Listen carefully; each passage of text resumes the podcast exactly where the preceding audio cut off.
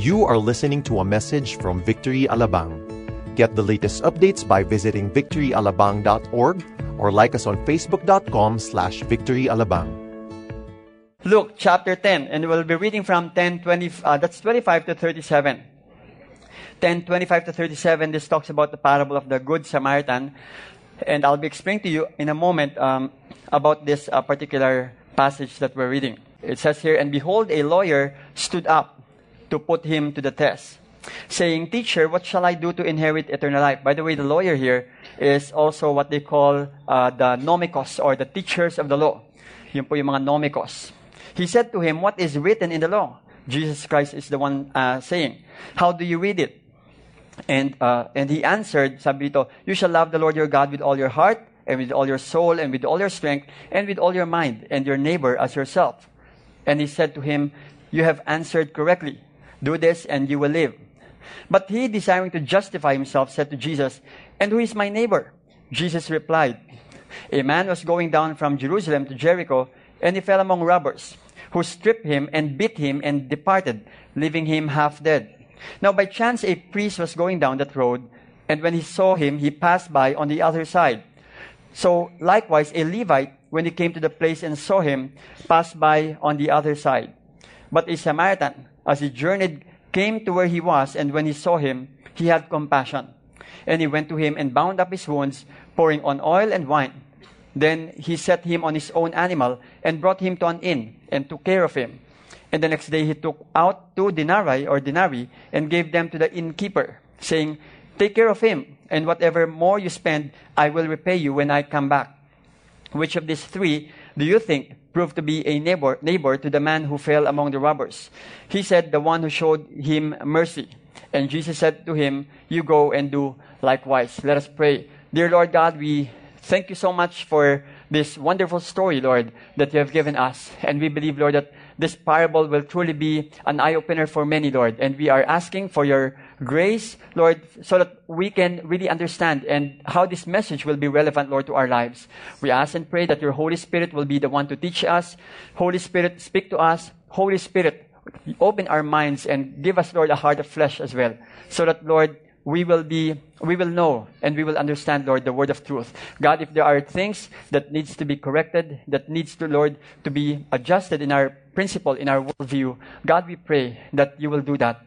And we ask also, Lord, for those who have not known you yet, not known Jesus Christ as Lord and Savior, God, I pray that even uh, at the end of the message, Lord, they will commit themselves, Lord, to the saving grace of Jesus Christ. Once more, we honor you, we glorify you. This we pray in the mighty name of Jesus. And all God's people say, Mighty, Amen and Amen. You may all take your seats, please. Now we're talking about the parable of the Good Samaritan. Now notice, I left out the good. Nakalagay lang dyan, the parable of the Samaritan. Now, well, in my understanding, because I understand that sometimes we tend to focus so much on the goodness of the Samaritan, but the, the context of the passage really talks about eternal life. Ang pinag-uusapan po ron ay yung buhay na walang hanggan. Hindi naman po talaga yung goodness ang pinag-uusapan kung tutuusin. But however, Jesus Christ just wanted to highlight, because this teacher of the law thinks that he can inherit eternal life if he is so much good. And so, Jesus Christ had to give him a parable or tell a parable in order for him to understand that it is not about goodness or it is not about obeying the law that you can be justified. So therefore, I would say probably if I'm the one who's going to write down the um, subheading of the scripture, I would say that this is the parable of the compassionate Samaritan or the merciful Samaritan or the caring Samaritan in order to highlight, of course, the topic on the eternal life. Now, speaking about this, uh, I mean, Good Samaritan, this is good. And I would say that uh, people, whenever they care for others, whenever they care for, let's say, people who are needy, we tend to call them Samaritan. You're a good Samaritan. Because nakita natin yung attitude, nakita natin yung character ng Good Samaritan dito. And Samaritan, of course, are what they call half-Jew. Sila po ay mga, sa Tagalog, hudyong hilaw na tinatawag.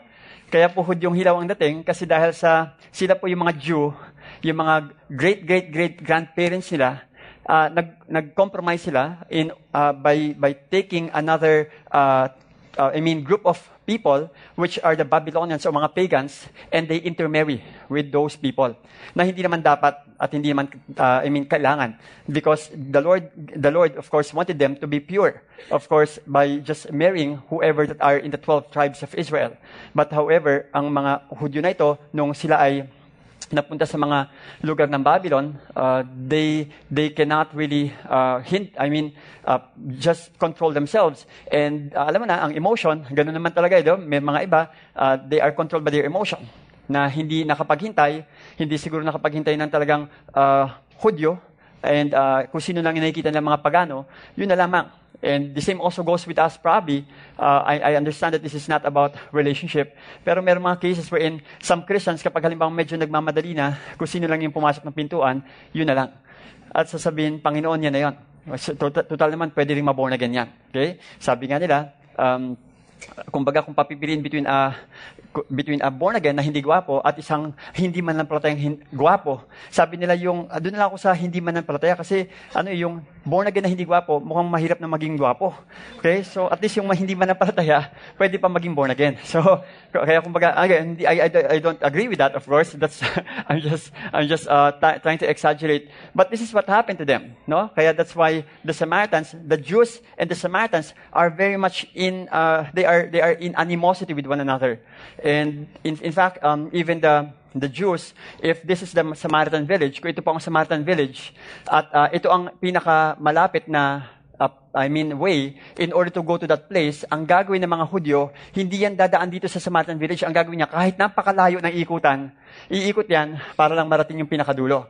They will never cross a Samaritan village because of their animosity with that you know, particular group of people.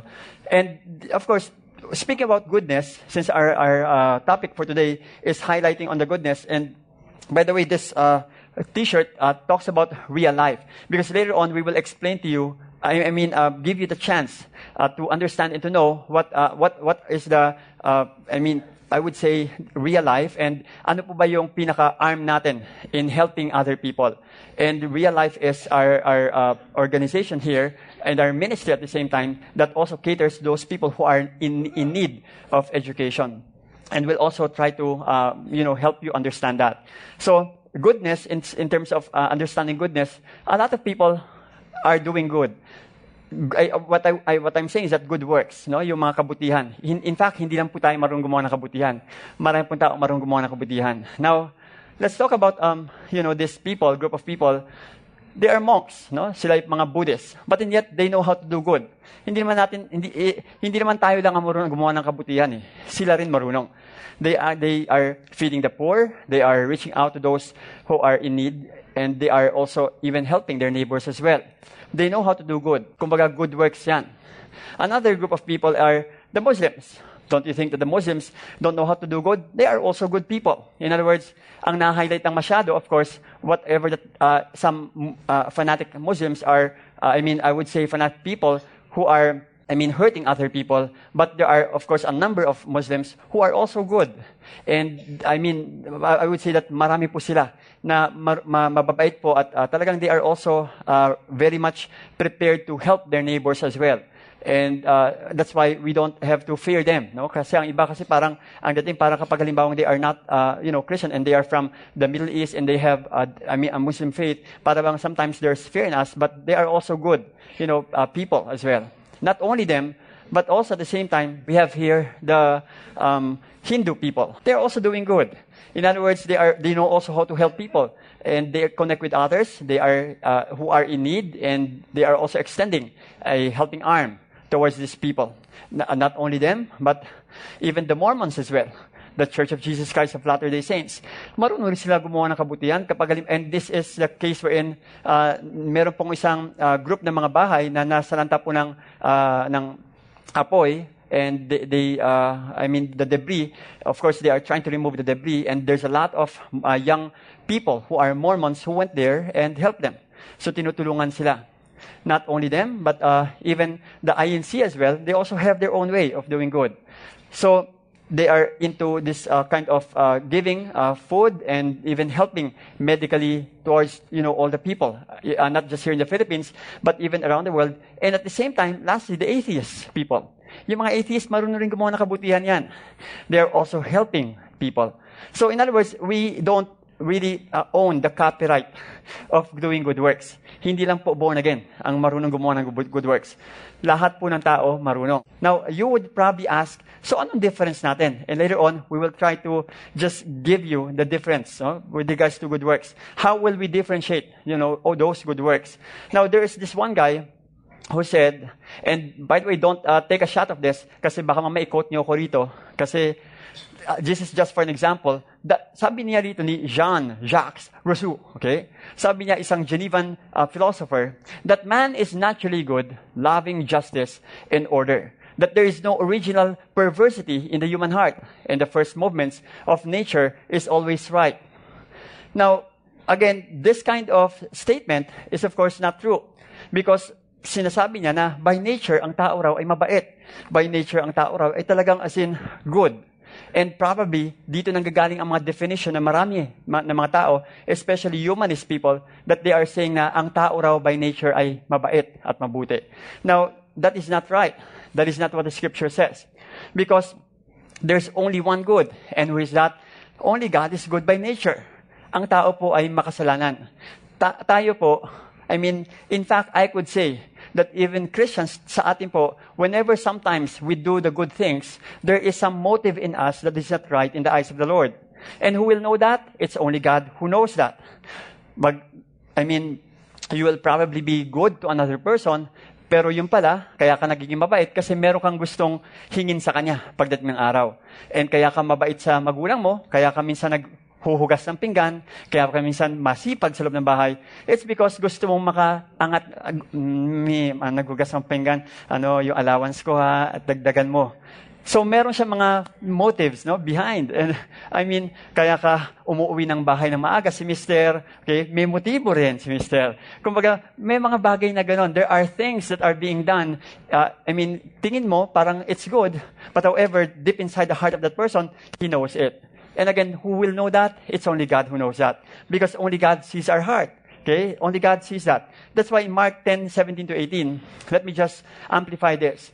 It says here, and as he was setting out on his journey, a man ran up and knelt before him. May isang tao rito na talagang rich young ruler, uh, pinuntahan si Jesus, knelt before him and asked him, no, may paluhod-luhod pa siyang ganon. Good teacher, sabi niya, what must I do to inherit eternal life? Daw sabi ni Jesus, sabi niya, and Jesus said to him, why do you call me good? No one is good except God alone. Now notice, it does not mean that Jesus Christ is not good. Ang punto niya rito, what the lawyer is trying, what this rich young ruler is trying to say, kung ang nasa isipan mo, tao ako, at good lang ako, then nagkakamali ka. Kasi walang taong mabuti. Only God is good. In other words, what Jesus Christ is saying is that, Diyos ako, I'm good. Huwag mo ko ihilera sa mga tao. Therefore, the rich young ruler, I mean, he had to really correct the rich young ruler because of his mindset. And so, that's why in uh, this passage, it says there, why do you call me good? If you are thinking only that I'm a man, and you are saying that I'm good, walang good. Walang mabuting tao. Lahat ng tao, you know, masama ang motibo. In other words, they are sinful by nature. But if you will only change your idea or your understanding about who I am, and you call me good, then you are right then I am good because why? Because He is God in human flesh. And that's why, speaking as well, in this particular say, uh, I mean verse, it says, "No one is good except God alone." Romans 10, 9 to 12 says, "What then? Are we Jews any better off?" Sabi ni Paul. No, not at all, for we have already charged that all, both Jews and Greeks, are under sin. Lahat ng Hudyo at lahat ng hindi Hudyo, lahat po tayo, we are non-Jews, we are Gentiles, we are all under sin. As it is written, none is righteous. As it is written, none is righteous, no, not one. No one understands, no one seeks for God. All have turned aside together, they have become worthless. No one does good, not even one. Walang mabuti. Walang nakagawa ng mabuti kahit na isang tao. I-add mo pa dyan, even yung mama ni Jesus, okay? The human, the human mother of Jesus, si Mary. Kahit na sino. Kahit na yung nakaupo po sa, ano, sa bandang Rome, okay? He's also included. Lahat po ay makasalanan. Wala pong mabuti. The point is that there is only one who is good. And I would say that we have to understand about you know, the truth about good works. Because sometimes we tend to boast that we do good works. Sino rito yung marunong kang gumawa ng kabutihan? Taas ang kamay. Marunong kang gumawa ng kabutihan? Ah, hindi kayo marunong gumawa ng kabutihan? Sino rito yung nakagawa na kayo ng kabutihan? Taas ang kamay. Nakagawa ng kabutihan. Okay? Yung mga hindi nagtataas ang kamay, mamaya tuturuan namin kayo. Okay? Hindi okay? So, yung maru- I mean, lahat tayo. I'm sure na nakagawa tayo ng kabutihan in one way or another. But then again, we have to again set this right because it's possible for us to do the good works in a wrong mo- motive or in a wrong stepping. So the truth about good works, okay, this is somehow basic, and at the same time, I believe that you will learn from this. No, just uh, be, bear with me. The truth about good works first is that good works won't make you righteous in God's eyes. Good works will not make you righteous or won't make you righteous in God's eyes. Hindi ka pwedeng maging banal sa harapan ng Diyos by means of good works.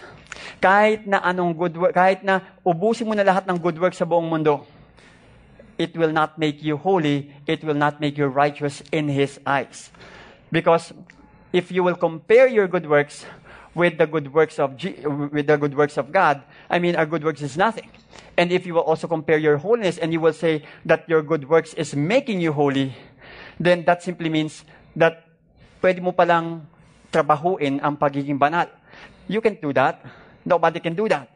God is holy, God is righteous, and we can't really earn our way to become holy by means of the things that we are doing. Now, this is in the eyes of the Lord. Sa mata po ng Diyos ito. Going back to that verse that we read about the good Samar- about the parable. And behold, the lawyer stood up to put him to the test, saying, Teacher, what shall I do to inherit eternal life? And he said to him, sabi ni Jesus, what is written in the law? Ano ba nakasulat dyan sa batas? How do you read it? Kasi magaling siya eh. He is a nomikos. He is the teacher of the law. Ibig sabihin, alam niya lahat na nakas- nakasulat roon. In fact, he can recite everything. At the same time, of course, if he memorized everything, dapat ginagawa niya. And that's why Jesus Christ said, How do you read it? How do you understand it? Sige, paliwanag mo sa akin. And then, speaking about that, the topic there is et- eternal life. How shall I, I inherit? In, in, uh, I mean, inherit eternal life. Now, Romans 2.13 says, For it is not the hearers of the law who are righteous before God, but the doers of the law who will be justified. Hindi yung mga nakikinig ang magiging, ang maging matuwid. In other words, if you are just hearing the law and not acting upon it, then you will not be justified. Because if you just listen to it and hear about the law and you are not acting on it, then wala mangyari.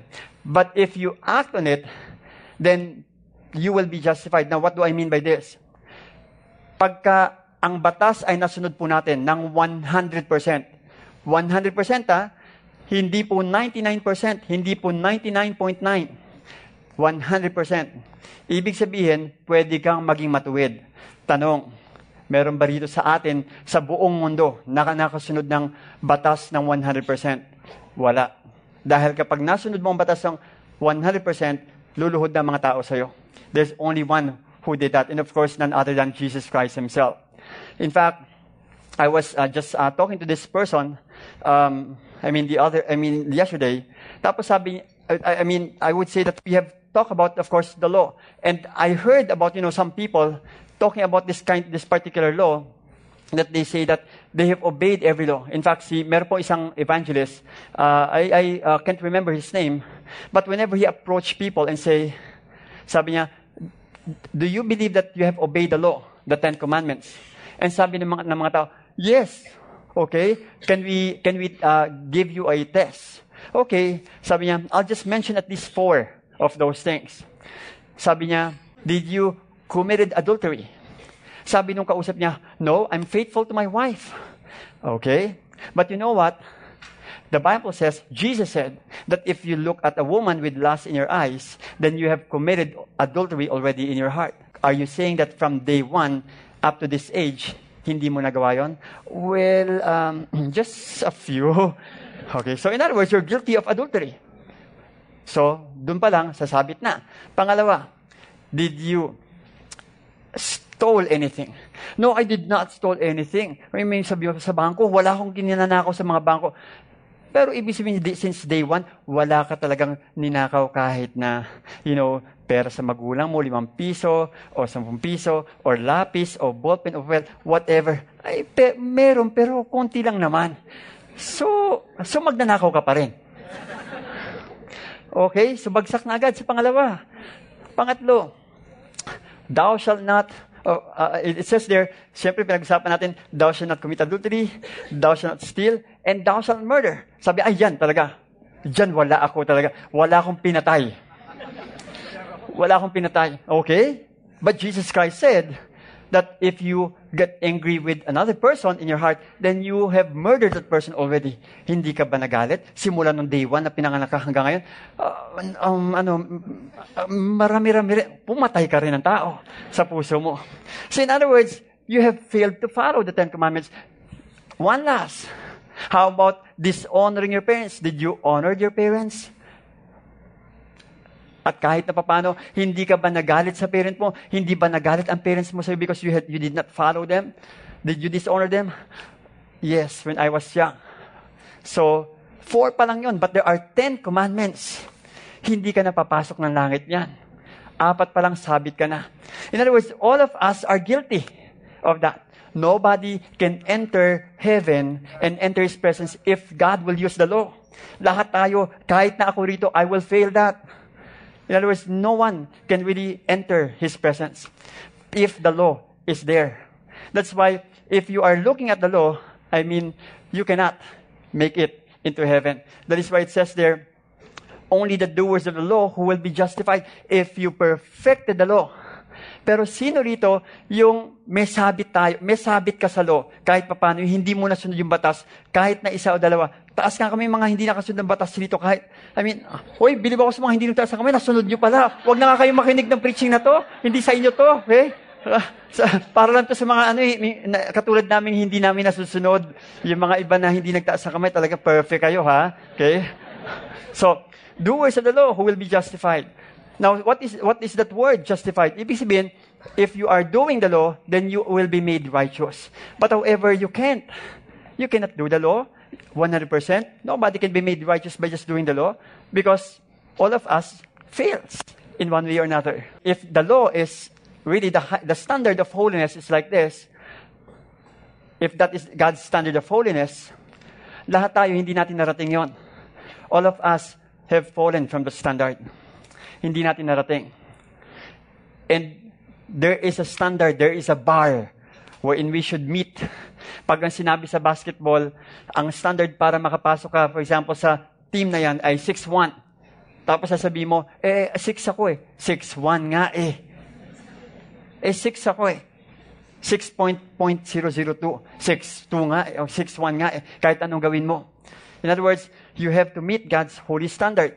The Bible is clear. It says, therefore, all have sinned and fall short of the glory of God. The word fall short there came from the Greek word hustereo, which means not reach the goal. We have not reached the goal. Wow! Ang hirap. Kumbaga, there is no way for us to really enter heaven and in His presence. That's why Isaiah 646, 64 verse 6 says, We have all become like one who is unclean, and all our righteous deeds are like a polluted garment. Ano ba ibig sabihin ng polluted garment? Ayoko na lang i-mention to, pero isasulat ko na lang. Pero ang ibig sabihin talaga ng polluted garment, we always hear this, sinasabi na basang trapo sa harapan ng Diyos. Pero ang ibig sabihin talaga literal in Hebrew is this. Nakita nyo? Ayun. Yan ang ibig sabihin niyan. Basahin nyo na lang. That is what it means. Because in the eyes of the Jew, that is the dirtiest thing that they can see and imagine. And that is in comparison with good works. Imagine that. Wala talaga. I mean, all of us. That's why, hindi na ako magpapakita ng picture niyan, pero picture ng trapo na lang. Okay? It's like, yung, alam niyo ba kung anong amoy ito talaga? Sin, yung basahan na ganito is pagka nilinis to sa mga, let's say sa mga food court, paulit-ulit pag inamoy nyo, ang sama ng amoy. And that is what good works is in the eyes of the Lord. If we will boast on our good works, there's no way. That's why nobody can be made righteous in the eyes of the Lord if we will bank on our own good works. Nobody. Don't even attempt to really do this because you can't. Hindi mo kaya. If you want to attempt, then obey all the 100, I mean, pers- I mean all the law, 100%. How many laws are there? 600 plus law. Obey that. And let's see if you can. And I say, and I would say that there is no one who can do that.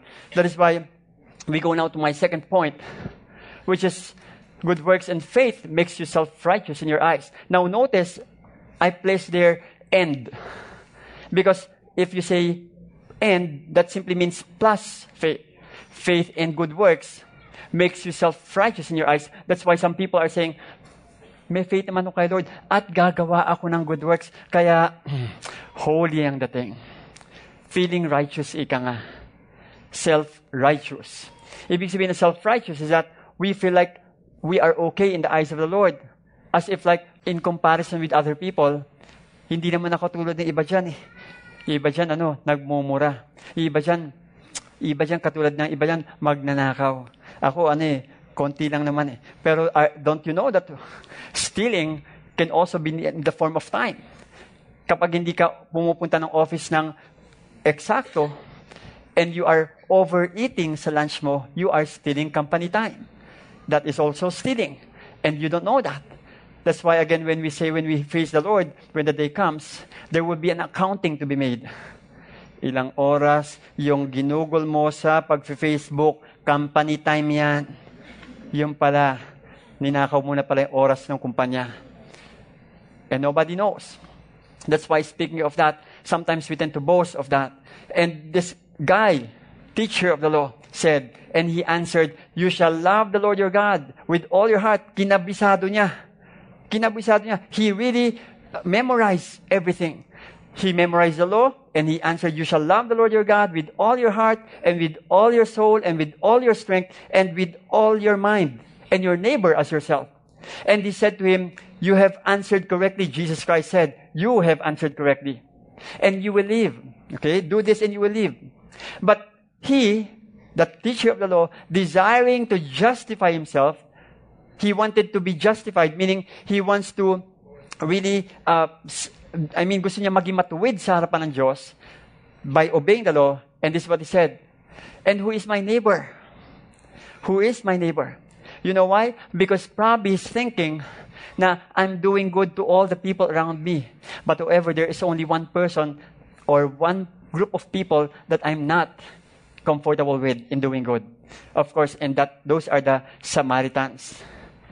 So, are you doing good to all your neighbors? The teacher of the law is saying, Who is my neighbor? And speaking about this, I would say that Jesus Christ uh, moved on and said, Jesus replied, A man was going down from Jerusalem to Jericho, and he fell among robbers, who stripped him and beat him and departed, leaving him half dead. Now, by chance, a priest was going down that road. And when he saw him, he passed on the other side. So likewise, a Levite, when he came to the place and saw him, passed by on the other side. Why is this? Because for the priest, if a person if, if he, saw, he, when he saw that person lying on the street and that person is already half dead, for them, they will not touch that because for them, it's a no-no for them to touch a dead person. They don't want to do that. That's why they walk on the other side of the street and they don't want, you know, to just be near them. Because for them, ano yan, uh, hindi pa pwede. Dahil magiging unclean sila if that, if that happens kapag na, napalapit sila do sa taong patay. If they touch it, lalo na. That's why they have to really uh, get away from that person. The same thing with the Levite. That Levite is also a worshiper, very much active in his particular synagogue and temple, but he also even went away. Hindi niya pinansin. So Jesus Christ is trying to really focus or zero in in their self-righteous. Masyado kayong self-righteous sinasabi ni Jesus. That's why the, the priest, okay, the priest and even the Levite went to go to another part of the street kahit na nakikita nila na nandun nakahundusa yung tao, hindi nila pinapansin. They don't want to get near to that person. And that's why I would say that these two group of people, ito yung tinatawag ni Jesus na whitewashed tomb. Pag sinabing whitewashed tomb, when you say whitewashed tomb, that simply means you are good in the outside, but in reality, in the inside, you are hypocrite. The question is that, how about us? Jesus Christ mentioned about this in Matthew 23, 27 to 28. It says, Woe to you, scribes and Pharisees, hypocrites, for you are like whitewashed tombs, which outwardly appear beautiful, but within are full of dead people's bones and all uncleanness. So you also are you also outwardly appear righteous to others, but within you are full of hypocrisy and lawlessness. Imagine Jesus Christ saying that to the Pharisee. Kumbaga, punong-puno kayo ng kaipokrituhan. Kumbaga, para si Jesus ba yun? Parang, parang ang sakit naman. Parang sobrang diretso talaga ni Jesus. Siguro pag tinagalog mo yan, ipokrito kayo. Parang feeling mo, Lord, kayo ba nagsasalitang yan? And that's how Jesus Christ says that. Very much direct. And again, in our case, that's why I would say that if we are believers only on a Sunday, and we are not really followers of the Lord from Monday to Saturday, then ang tawag po doon ay hypocrite o plastic. If we will only raise up our hand today in, in services, sing songs of worship on a Sunday, and just be goody-goody on a Sunday, and Monday to Saturday, we live like, you know, we are like the sons of the enemy, then we are hypocrites. That's why, again, we have to always jive you know, faith, and at the same time, our character, our transformation, our life. Watch your life and doctrine closely. Sabi nga ng scripture, persevere in them. Because if you do, you will save both yourself and your hearers. Kailangan mag-jive po ang ating buhay ang ating, at ang ating pananampalataya. Because if people cannot see that, if we are only really externally righteous, to the point that deep inside, hindi po nakikita ng mga tao ang totoo inside us, then we are just living, you know, externally. And the point here is that we are just showing off to the people. Self-righteous ang dating natin. That's why Jesus Christ had to step in and really expose this. Paul, the apostle, had this kind of experience before. In Philippians chapter 3, verses 8 to 9, it says, Indeed, I count everything as loss. Why everything? because Paul was born on the eighth day. Paul was from the tribe of Benjamin. Paul was also lectured or he was taught by Gamaliel. Paul was also a Pharisee of the Pharisee. Paul also followed the law. In terms of zealousness, he even killed a Christian. That's how zealous he is.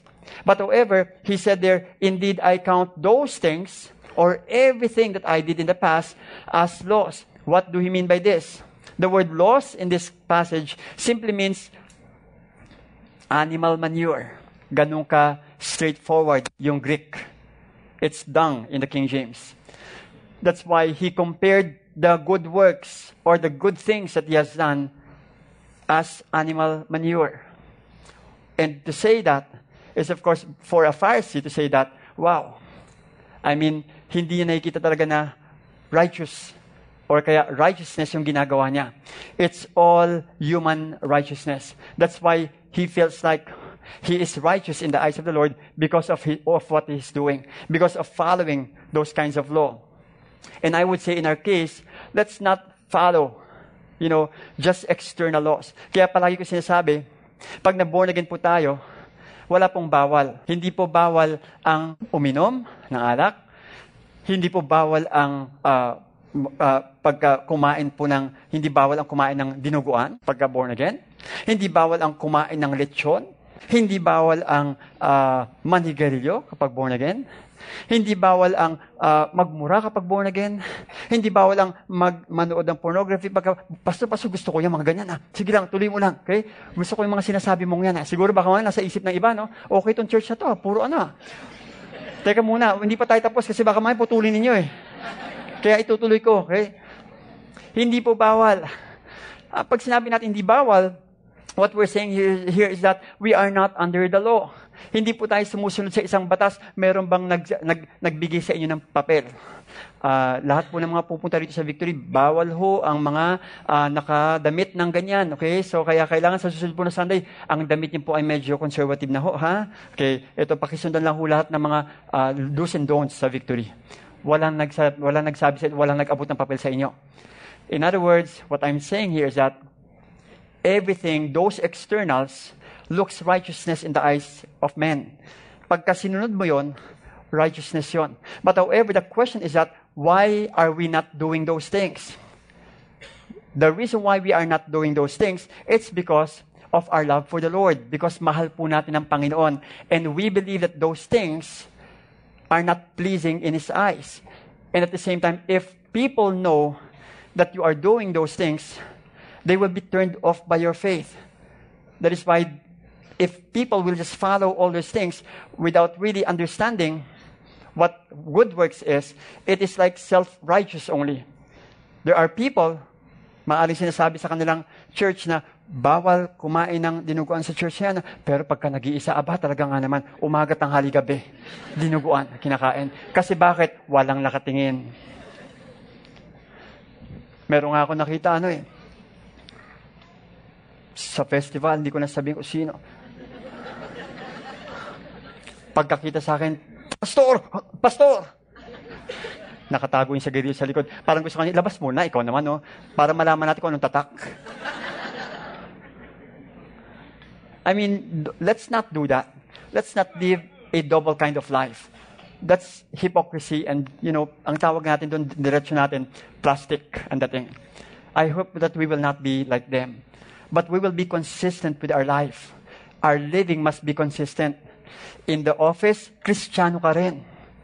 Kapag halimbawang kristyano ka sa bahay, kristyano ka rin dapat sa opisina. Sa eskwelahan, kristyano ka rin. Matuto ka magsabi ng no kung halimbawang kristyano ka. Pag inalo ka, sabi mo, I'm sorry, pero born, ano eh, I'm a Christian. Huwag mo sabing, eh, kasi ano eh, um, ano, uh, ano kasi, uh, inaalagaan ko lang health ko eh. There are, there are people who are like that. Ayaw sabihin yung totoo. Kasi nahihiya sila. Pag sinabi, hindi ka pala naninigarilyo. Ay, oo, kasi ano, health conscious. Bakit ayaw mong diretsuhin? Kasi ano eh, krisyano kasi ako eh. Um, I mean, uh, I, I, I want, you know, I want to preserve this body kasi alam ko na gagamitin pa ako ng Panginoon for many years. The same thing with alcohol. You have to just be straightforward and say that. Why? Because when you say that, people will know that you are a believer. That's why Paul, the apostle, let me just continue with this. For his sake, I have suffered the loss of all things, ang lahat ng yon, and count them as rubbish in order that I may gain Christ. In verse 9, it says, And be found in him not having a righteousness of my own. Not having a righteousness of my own. Pwede pala yun. Pwede ka pala magkaroon ng righteousness of your own. Meaning self-righteousness ang dating. That is not really the righteousness that comes from the Lord. Sabi niya rito, and be found in him not having a righteousness of my own that comes from the law, but that which comes through faith in Christ. Our goal is that the righteousness will always come from faith in Jesus so that it will be easy for us to do the good works. Ang sarap gawin ang good works kapag si Lord po ang gumagalaw sa atin. Hindi yung pinipilit mo ang sarili mong gawin ang mga bagay na yon. Bakit ka ba nagtataas ng kamay? Kasi lahat nagtataas ng kamay pag nag-worship o dahil sa you are just lifting your hand to the Lord because you love the Lord so much. We want to do things because we love the Lord. Why are you faithful to your wife or to your husband? Dahil ba sa baka mamaya magalit ang asawa mo o kaya baka magalit ang mga anak mo sa'yo o baka mamaya ang church you know, malaman yan. I hope that that will not be your reason, but because the reason must be because you love the Lord. That's why you love your wife and you love your husband. The reason why you are a provider for your family is because of your love for the Lord. You want to raise up godly children. In other words, it boils down to love. Doon tayo nang gagaling. Hindi po sa susunod lang tayo ng batas. Again, sabi nga ng kanta, gusto kong bumait, pero hindi ko magawa. Which is really true. You can't really do that. That's why speaking about that, I would say that we have to understand that this is not about being self-righteous, but rather we have to get our righteousness from the Lord directly. By the way, I've not quoted the, the last part, sabi but that which comes through faith in Christ, the righteousness from God that depends on faith. It depends on faith. Once you have faith in Jesus Christ, then the righteousness will just flow. And this um, makes me go to my last point, which is, of course, the last one is that good works resulting through faith shows you're righteous in others' eyes. Good works resulting through faith, not end, but through faith, shows you're righteous in others' eyes. If you are already a believer, that's good. Ibig sabihin, you have a relationship with the Lord. But however, it's difficult for other people to see that. Unless there are good things in your life. Luke 10:33 to 37 says, "But a Samaritan as he journeyed came to where he was, and when he saw him, he had compassion. He went to him and bound up his wounds, pouring on oil and wine. Then he set him on his own animal and brought him to an inn and took care of him." Imagine nag-extra mile talaga siya in doing these things. He is compassionate to that Samar- to that particular person. Sobrang compassionate, sobrang merciful doon sa taong yon. Verse 35 says, And the next day he took out two denarii. This is probably two months' wage. Imagine mo kasi sweldo pa lang, yung dalawang buwang sweldo niya. Ibinigay niya sa taong yon. Hindi niya inisip yung kanyang sarili. Take care of him, and whatever more you spend, I will repay you when I come back. Which of these three do you think proved to be a neighbor to the man who fell among the robbers? Yun ang tanong ni Jesus. He said, the one who showed him mercy. And Jesus said to him, you go and do likewise. In other words, gawin mo. And that's why whenever we do good works, it's different. It is resulting from our faith in the Lord. The scripture is also clear when it says in James 2 14 to 24. This is very uh, important and at the same time very, very, uh, I mean, rich in terms of how we understand. Let me just explain this quickly. What good is it, my brothers, if someone says he has faith and, not, and does not have works? Can that faith save him? In other words, yung faith ba na yan makakapag-save sa kanya kung talagang wala ka talagang pananampalataya? Kapag halimbawang ikaw, matagal ka ng krisyano, 10 years ka ng krisyano, pero walang makitang kabutihan sa'yo, then questionable sa mga mata ng tao, questionable sa, mat, sa isipan ng tao kung talagang krisyano ka nga. You claim to be a believer, and yet, wala nakikitang pagbabago sa'yo. I mean, that's a question in the minds of many. Tatamad-tamad ka sa loob ng bahay, hindi ka tumutulong sa pamilya mo, hindi ka hindi nakikita ang kabutihan sa'yo. That's a question in the eyes of many. And that's why it says here, can such faith save him? If a brother or sister is poorly clothed and lacking in daily food, and one of you says to them, Go in peace, be warmed and filled without giving them the things needed for the body, what good is that? Kapag sinasabi mo lang ay, God bless you, bahala ka na ha, sa buhay mo. Okay, so, God bless you, pagpe-pray na lang kita ha. Nag-text you, please pray for me, kasi gano'n-gano'n. Tapos sinasabi mo, uh, yes, amen, pero hindi naman pala, walang ginagawa. Then, lalabas, what good is it? Some people will question us. The next here is that, it says here, so also, faith by itself, if, if it does not have works, is what? Dead. Kanino patay? Hindi sa mata ng Diyos, kundi patay po ito sa mata ng tao patay yan sa mata ng tao, patay po yan sa mga magulang mo kapag hindi makita yung pagbabago mo. Patay po yan sa mata ng asawa mo pag hindi nakita yung pagbabago mo. Kapag hindi mo binibigay yung sweldo mo ng buong buo, patay yan sa misis mo. Hindi maniniwala. Kailangan mo talagang mak- kailangan makita sa buhay mo. But someone will say, you have faith and I have works. Show me your faith apart from your works. Yung show me po rito, ibig sabihin po niyan, exposed to the eyes. Ipakita mo sa aking mga mata yung pagbabago mo para makita kong kristyano ka talaga. Para makita kong save ka. Dahil pag hindi ko nakita, hindi ako maniniwalang kristyano ka. Pag kristya, kristyano, praise the Lord. Hindi naman nagbabago. Ganyan pa rin. Ako, mahirap yon. Kaya nga ang hirap, ang hirap, yung mga tao na sa paligid natin, ang hirap nating dalhin sa church. Why? Ang hirap natin strand. Why? Because hindi makita yung pagbabago sa atin. Pero alam ko yung mga taga 9 o'clock talaga nakikita yung pagbabago. Okay? Ayun no. Pakisa paki ano ma, natuwa bigla no. Pakisabihin sa katabi mo, makita na yung pagbabago sa iyo. Okay? Sabi mo matagal na nakikita, ewan ko sa iyo. Okay? You believe that God is one? Ito ito. You believe that God is one? You do well, even the demons believe and shudder. Naniniwala ka na merong Diyos, huwag kang mag-alala. Ang Diablo naniniwala rin. Pagka wala kang kabutihan, eh ang Diablo wala kabutihan, pareho lang kayo ng Diablo. Ganun lang yon. Dapat maintindihan ng mga tao na ang Diablo, walang transformation. Kaya pag walang transformation nangyayari sa'yo, hmm, bahala ka na mag-isip. Okay?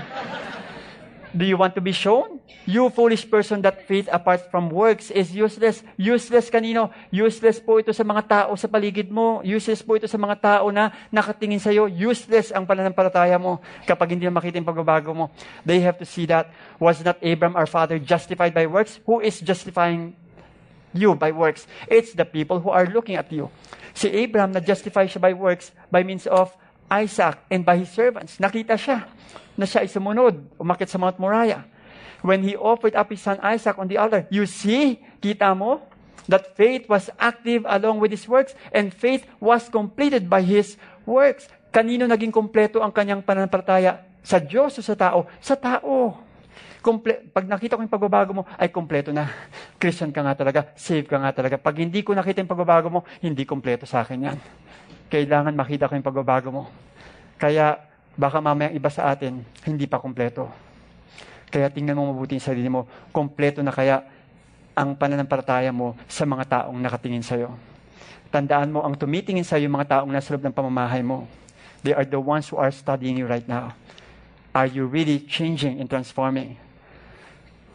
Justified by works, completed by his works. And the scripture was fulfilled that says, Abraham believed God and it was counted to him as righteousness. In other words, when Abraham believed God, na nampalataya siya sa Panginoon, ibig sabihin ng counted on is na-calculate, in-account sa kanya that he is righteous in his eyes. Pananampalataya lang sa Diyos, righteous ka na. Pero sa mata ng tao, hindi nila sasabing righteous ka. They have to really see your good works. They have to really see your changes and transformation. Ask God, cry out to the Lord, Lord, help me. Meron pa ako mga habitual sin na hindi po na-overcome. Tulungan niyo po ako, Panginoon. Lord, meron pa ako hindi nababayaran ng mga utang. Lord, tulungan niyo akong bayaran yung mga utang ko. Kasi pag hindi mo binayaran yan, hindi kompleto yan sa pinagkakautangan mo. Aray ko, Pastor, tama na. You see that a person is justified by works and not by faith alone. Not by faith alone. Kaya nga sabi ni Martin Luther rito, let me just quote Martin Luther, sabi niya, faith alone justifies. Yet, faith is never alone. Why? Because there are people who are looking at us. If love is lacking, neither is there faith, but mere what? Hypocrisy. Pag walang pagmamahal, pag walang transformation, at ginagawa mo ito ng walang pagmamahal, hypocrisy lang yon. There are Christians who did the good works. Marami po, noong mga unang panahon po, ang dami pong contribution ng Krisyano. In fact, kung alam niyo po ang mga contribution ng mga Krisyano, ang dami nila sa pagdating sa education. Sa Harvard, Harvard, ang Harvard po talaga, by nature is, ano, noong una, this is really a Christian school. Itong Harvard na ito, sabi nga rito, the official seal of the Harvard, Harvard Corporation, found on Harvard diplomas, it carries the university's original motto, which is Christo et Ecclesia, Christ and Church. Pero binago na nila. Nilagyan na nila Veritas. Kasi pa, paano, naging secular na ang school na to. But Christians were the ones who put this up. Good works. Yung kabutihan ng Krisyano. Princeton University. Ang motto po ng Princeton University is, Under the protection of God, she flourishes. Why? Kasi itong mga school na ito, Krisyano ang nagtatag, and they wanted to raise up missionaries and leaders and pastors. Another is Yale University. Ang motto nito ay, Lux et Veritas, which, which means light and truth. It's a Christian school as well. Na ang nangyari, nagbago na along the way. And another is, we have University of Pennsylvania, which is, ang motto niya is, Quid leges si moribus vane proficienti. Kala mo marunong, ano? Of what avail empty laws without good morals. Kung walang transition, hindi ko alam yan. Okay? That's why we have to understand that the Christians are doing good works. Gumagawa po ng good works sa mga Krisyano. And they are the ones who put up schools, universities, hospitals, feeding programs, home for the aged and orphanage. Kristiyano po ang gumawa niyan. Good works po yan. Yun nga lang, ang nangyari, sumobra sa good works, nakalimutan na ang ebanghelyo. Tayo naman, nung naging krisyano tayo, sumobra sa ebanghelyo na, na nagkulang tayo sa good works. Puro na lang tayo faith, faith, faith, na nawalan tayo ng good works. That is why we want to balance that. Para makita ng mga tao ang ating kabutihan. And you know what will happen? Ephesians 2, 8 to 10. Let me just do this quickly. For by grace you have been saved through faith, and this is not your own doing. It is the gift of God, not a result of works, so that no one may boast para walang makapagyabang sa harapan ng Diyos. Verse 10 says, sabi ng verse 10, okay, this is not our own doing, and this is not a result of works. For we are His workmanship, created in Christ Jesus for good works, which God prepared beforehand that we should walk in them. In other words, ang good works po ay meron na po noon. Ginawa na po ng Panginoon yan. Ang gagawin na lang po natin, what we are going to do is that we have to do it. However, hindi po prepared ang tao. Because why? Because our motive is not right. You know what? I picture the good works as grasses. Damo. If you have grasses in your backyard at mataas na po yung grasses na yon, at meron kang lawn mower. Kaso nga lang yung lawnmower sira.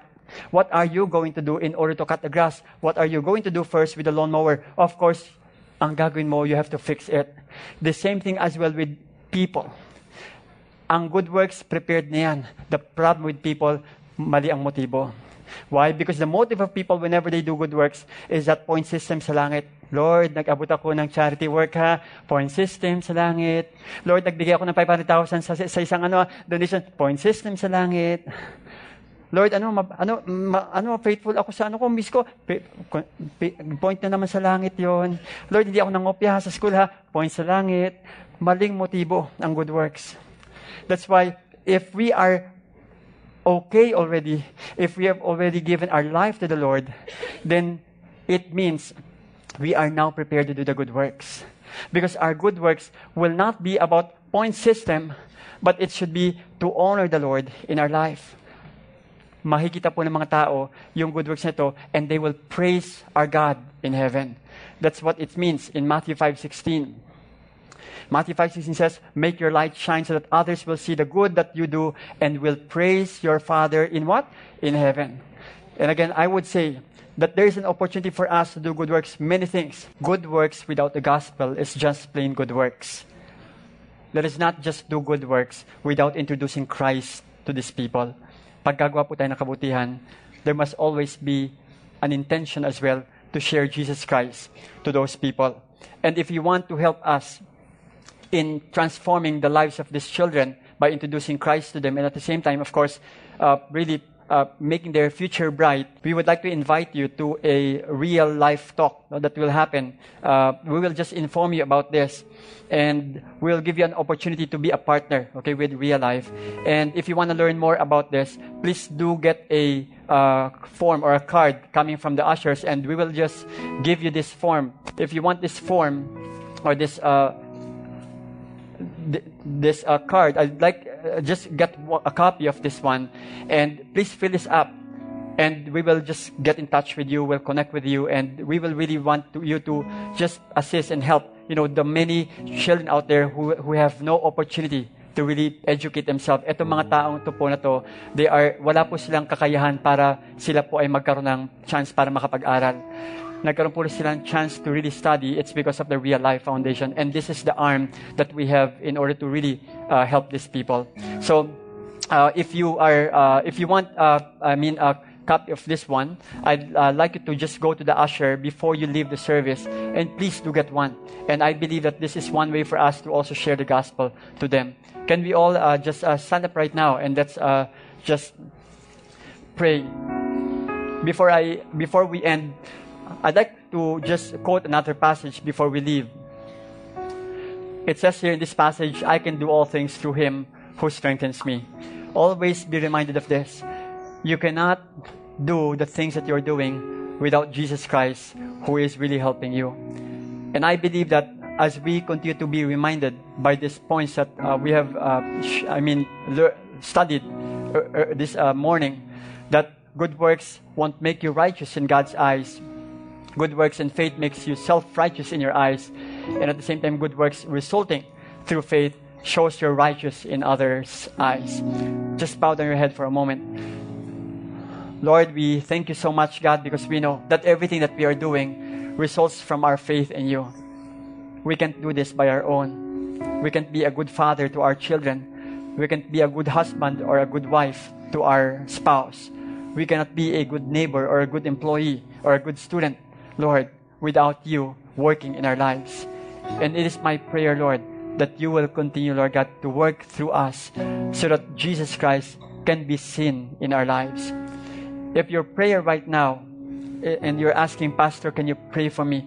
That the people around me will see the changes and transformation in my life. That there are times wherein I fail. Minsan may mga time na nadatapa ako. Pero gusto ko makita ng mga tao sa paligid ko ang pagbabago sa aking buhay. Ayoko na po ng ginagawa ko. Nais ko makita ng mga tao sa paligid ko si Kristo sa aking buhay. Without looking around, I'd like you to raise up your hand if that is your prayer and you are serious with regards to this transformation. Just raise up your hand right now and let me pray for you. Lord God, I pray in the name of Jesus. May you step in, Lord, in the lives of your people. Nais po nilang ipakita si Jesus sa kanilang buhay. At dalahin ko, Panginoon, na makita po ito ng mga tao sa paligid nila. Lord, there are times that they stumble, there are times that they fall, but Lord, you are the one who's going to raise them up once more and encourage them. Remove the guilt, Remove, Lord, any condemnation in their lives right now in the name of Jesus. And let them, Lord God, walk in righteousness and in holiness. Lord, it is not about their righteousness. It is not about their holiness, but it's about the holiness and righteousness of Jesus Christ on the cross that was imputed on them. Lord, right now, I pray and ask that you will use their lives, Lord, to bring more people at the feet of Jesus Christ, that even their family, even their friends, their loved ones will come to, to the saving knowledge of Christ, Lord. God, we thank you so much, God, because you are not yet done with your people's lives. For we know, Lord God, that there's a lot of things in store for your people. God, continue to move by the power of your Holy Spirit. Empower your people, Lord, to say no to sin always and do the good works in their lives. Thank you, Lord God. We pray this in Jesus' name. Amen and amen.